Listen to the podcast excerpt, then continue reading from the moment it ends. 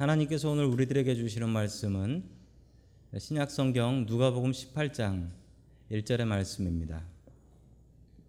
누가복음 18장 1절의 말씀 같이 보도록 하겠습니다. 우리 같이 읽습니다. 시작. 예수께서 그들에게 항상 기도하고 낙심하지 말아야 할 것을 비유로 말씀하여 아멘. 자, 우리 옆에 계신 분들과 인사 나누겠습니다. 반갑습니다. 인사해 주시죠. 네, 반갑습니다.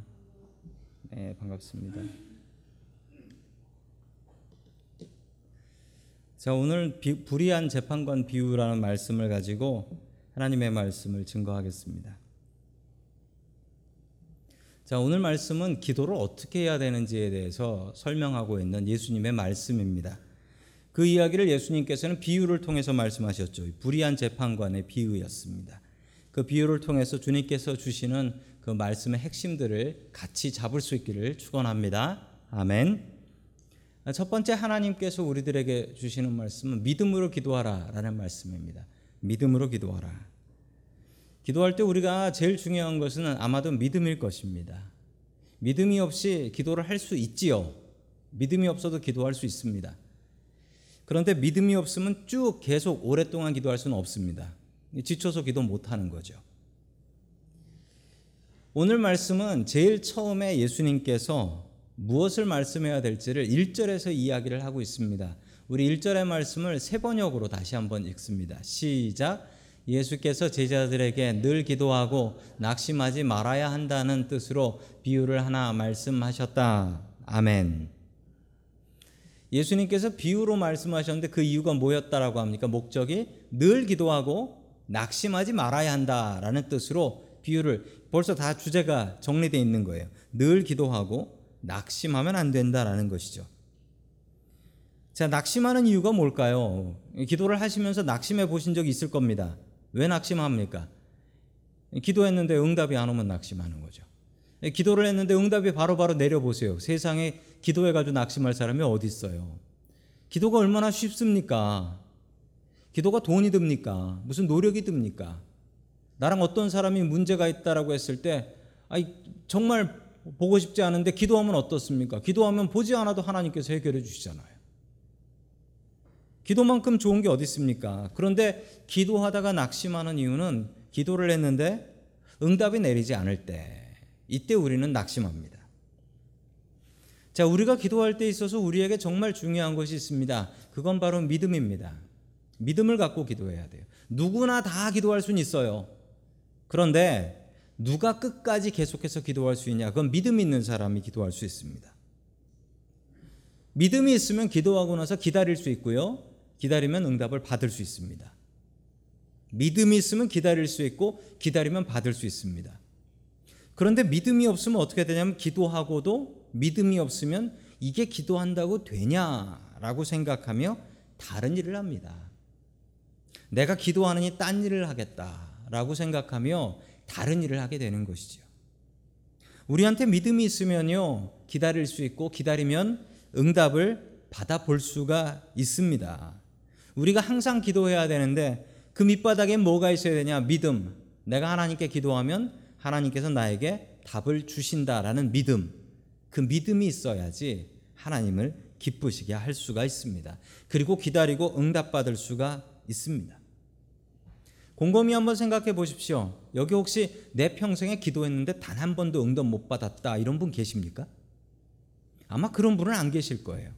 그런데 우리가 다 응답받은 거 한두 가지씩은 있는데 왜 믿음이 안 자라냐고요. 그건 내 속에 있는 믿음을 자꾸자꾸 크게 키워 나아가야 되는데 그걸 키우지 못한 거예요. 어떤 사람은 똑같은 일을 당해도 더 큰 믿음을 갖는 사람이 있고 어떤 사람은 똑같은 응답을 받아도 믿음이 없는 사람이 있습니다. 이 둘의 차이 무엇인가요? 나에게 주신 응답과 감사들을 찾고 그것으로 감사하는 사람은 자기의 믿음을 키워 나아가는 사람입니다. 성도 여러분들에게는 하나님께서 주신 응답들이 무엇이 있습니까? 다시 한번 곰곰이 생각해 보시기 바랍니다. 그리고 하나님 앞에 그것으로 감사하세요. 감사하세요. 감사해야 됩니다. 그래야 우리의 마음에 진짜 감사가 넘치고 그 감사가 우리의 믿음을 키워 나아가는 것이죠. 믿음으로 기도하십시오. 오늘 말씀 늘 기도하고 낙심하지 않는 딱 하나의 비결은 믿음입니다. 내가 기도하면 하나님께서 들으시고 정확한 때에 응답해 주신다. 그 믿음 갖고 기도할 수 있기를 주님의 이름으로 간절히 축원합니다. 아멘. 두 번째 하나님께서 우리들에게 주시는 말씀은 하나님을 두려워하고 사람을 존중하라라는 말씀입니다. 하나님을 두려워하고 사람을 존중하라. 오늘의 이야기에는 과부가 하나 나옵니다. 이 과부는 이스라엘에서 가장 낮은 최하층민이에요. 제일 낮은 사람이에요. 제일 불쌍한 사람입니다.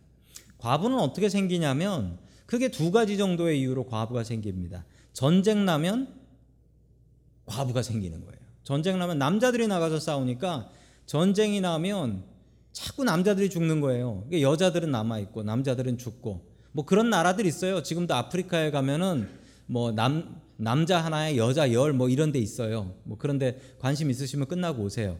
자, 근데 거기는 남자들이 나가서 전쟁하고 싸워 죽어야 된다는 거.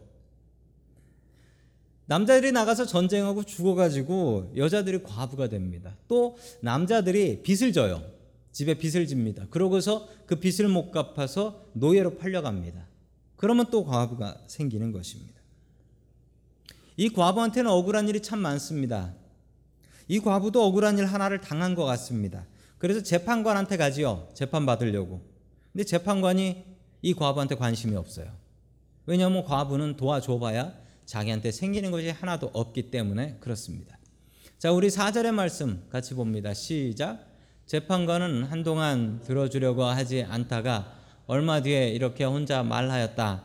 나는 정말 하나님도 두려워하고 사람도 존중하지 않지만 아멘. 이 사람이 자기 고백을 해요. 신앙 고백이 아니라 자기 고백을 하는데 뭐라고 고백하냐면 난 진짜 하나님도 안 무섭고 사람도 다 무시하지만 그 다음 나오는 이야기는 이렇습니다. 이 과부가 나를 맨날 찾아와서 재판 좀 똑바로 해달라고 부탁을 하니까 귀찮아서 들어준다. 라는 얘기였습니다.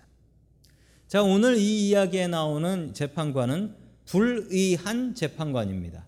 unjustice judge입니다. 자, 그가 어떻게 unjustice 했는지 그가 자기 입으로 잘 얘기하고 있어요. 어떻다고 합니까? 두 가지를 얘기하죠. 뭡니까? 하나님을 두려워하지 않고 또 뭐요? 사람도 존중하지 않는다라는 것입니다. 이런 사람 되지 마십시오. 불의한 사람입니다. 이 불의한 사람은 어떤 사람이냐? 하나님을 두려워하지 않고 사람을 존중하지 않는 사람입니다. 하나님은 두려운 분이십니다. 우리는 하나님을 사랑의 하나님이라고 하지만 성경을 살펴보시면 어디 성경에 하나님이 사랑의 하나님이시기만 합니까? 복만 주시는 하나님이시기만 합니까? 잘못하면 벌을 주시대요. 아주 험한 벌을 주십니다. 그래서 우리는 하나님을 두려워해야 됩니다. 우리는 하나님 두려워하는 사람 되어야 되겠습니다.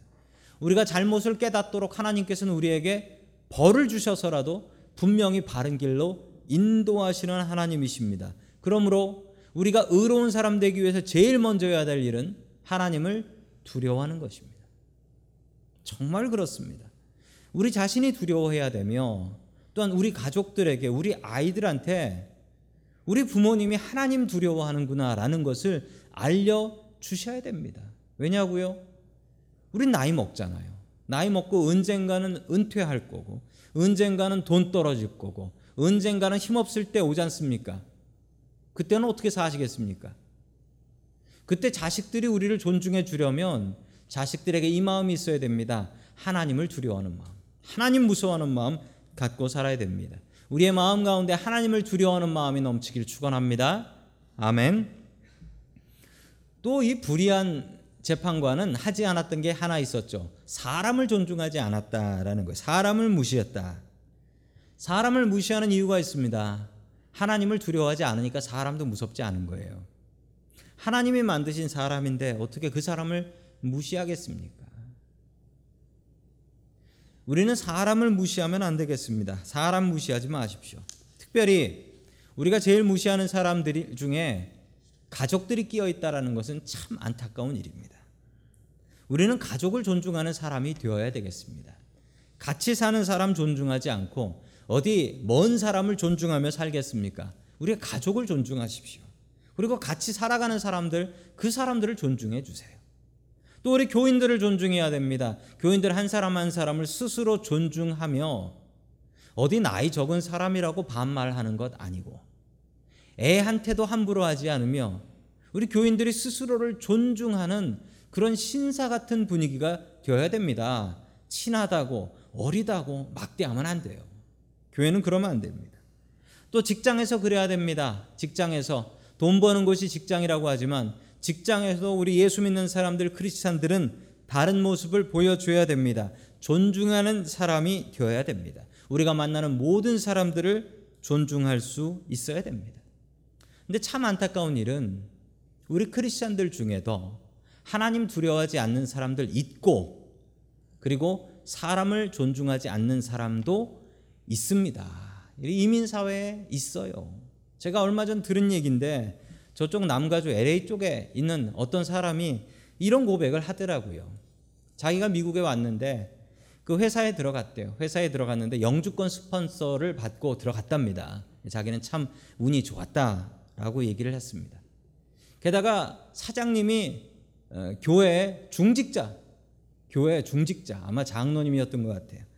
그랬던 것 같은데 그거 믿고 들어갔는데 가보니까 이 영주권 스폰서 한다고 막 부려먹고 함부로 대하고 그리고 교회를 데려가 가지고 교회에 가서 앉아 있으면은 그 사장님 장로님이 기도하는 소리를 들으면 자기는 너무나 은혜가 안 된다라는 거예요. 자기를 너무 함부로 대하는데 어떻게 내가 거기서 은혜를 받겠냐. 그런 고백하는 것을 보았습니다. 참 안타까운 일이죠. 정말 불의한 일입니다. 불의한 재판관이 되지 마십시오. 불의한 사람은 하나님을 두려워하지 않고 사람을 존중하지 않습니다. 우리는 하나님을 두려워하며 사람을 존중하며 살아갈 수 있기를 주의 이름으로 간절히 축원합니다. 아멘. 마지막 세 번째로 하나님께서 우리들에게 주시는 말씀은 항상 기도하고 낙심하지 말라라는 말씀입니다. 항상 기도하고 낙심하지 말라. 오늘 이 이야기에 보면 이 비유가 나오죠. 과부가 나오고 또 재판관이 나옵니다. 이 과부는 누구일까요? 과부는 누구를 얘기하는 걸까요? 과부는 우리들입니다. 우리 크리스찬들이에요. 그럼 재판관은 누구를 얘기할까요? 당황스럽게도 하나님입니다. 하나님이에요. 아니 그럼 하나님이 저렇게 못됐단 말이냐? 그게 아니죠. 그래서 예수님께서는 이 비유에 잘못된 점이 있다라고 하며 이렇게 설명하십니다. 우리 7절 말씀 같이 보겠습니다. 시작. 하나님께서 자기에게 밤낮으로 부르짖는 택하신 백성의 권리를 찾아 주시지 않으시고 모른 채 하고 오래 그들을 내버려 두시겠느냐. 아멘. 옛날 성경에는 이렇게 나옵니다. 하물며 하물며 그 얘기가 뭐냐면 이 불의한 재판관도 원한을 풀어주는데 아니 선하신 하나님 선하신 하나님께서 우리의 기도를 안 들으시겠느냐라는 얘기입니다. 선하신 하나님께서 이 비유에서 오해하지 말라는 겁니다. 하나님이 이 불의한 재판관이 아니라는 거예요. 하나님은 너무나 선하고 좋은 분이라는 것, 그거 분명히 알아야 된다는 것입니다. 그리고 마지막으로 이렇게 예수님께서 이 설교의 마지막을 끝내세요. 자, 우리 8절 말씀 봅니다. 시작. 내가 너희에게 말한다. 하나님께서는 그들의 권리를 찾아 주실 것이다. 그러나 인자가 올 때 세상에서 믿음을 찾아볼 수 있겠느냐? 아멘. 저 앞에 부분은 정확히 이해가 됩니다. 내가 너희에게 말한다. 하나님께서 얼른 그들의 권리를 찾아 주실 것이다. 이건 정확히 잘 아는 얘기잖아요. 지금 계속 문맥에 맞잖아요. context에. 근데 그 다음 얘기 뭡니까? 그러나 인자가 올 때 세상에서 믿음을 찾아볼 수 있겠느냐? 이게 도대체 무슨 얘기예요? 인자는 성경에 보시면 대문자로 나오죠. Son of Man인데 the capital S 그리고 of capital M 저러면 예수님이에요. 예수님께서 다시 오실 때 다시 재림하실 때에 Jesus's second coming을 얘기하는 거죠. 예수님께서 다시 오실 때에 세상에서 믿음을 볼 수 있겠느냐. 이 얘기가 뭡니까? 다시 처음으로 돌아갑니다. 처음에 뭐라 했습니까? 항상 기도하고 낙심하지 말라고 했죠. 믿음이 있어야 항상 기도하고 낙심하지 않습니다. 세상에서 믿음을 찾아볼 수 있겠냐 이 얘기는 아까 했던 얘기를 돌려서 얘기한 거예요. 주님께서 다시 오실 때 항상 기도하고 있고 낙심하지 않고 주님을 기다릴 수 있겠느냐라는 얘기예요. 믿음이 있으면 항상 기도할 수 있고 믿음이 있으면 기도하고 낙심하지 않을 수 있습니다. 우리가 그 믿음을 갖고 기도해야 되겠습니다. 주님께서 찾으시는 사람은 어떤 사람입니까? 항상 믿음을 가지고 항상 주님 앞에 나와 기도하면 낙심하지 않는 사람입니다. 믿음이 있으면 그렇게 될 수 있습니다. 주님께서 찾으시는 자는 이 시간 이 자리에 예배하는 자입니다. 믿음을 가지고 주님 앞에 나와서 항상 기도하고 낙심하지 않는 것입니다. 항상 기도하고 낙심하지 말고 주님을 바라볼 수 있는 저와 성도 여러분들 될 수 있기를 주의 이름으로 간절히 축원합니다. 아멘.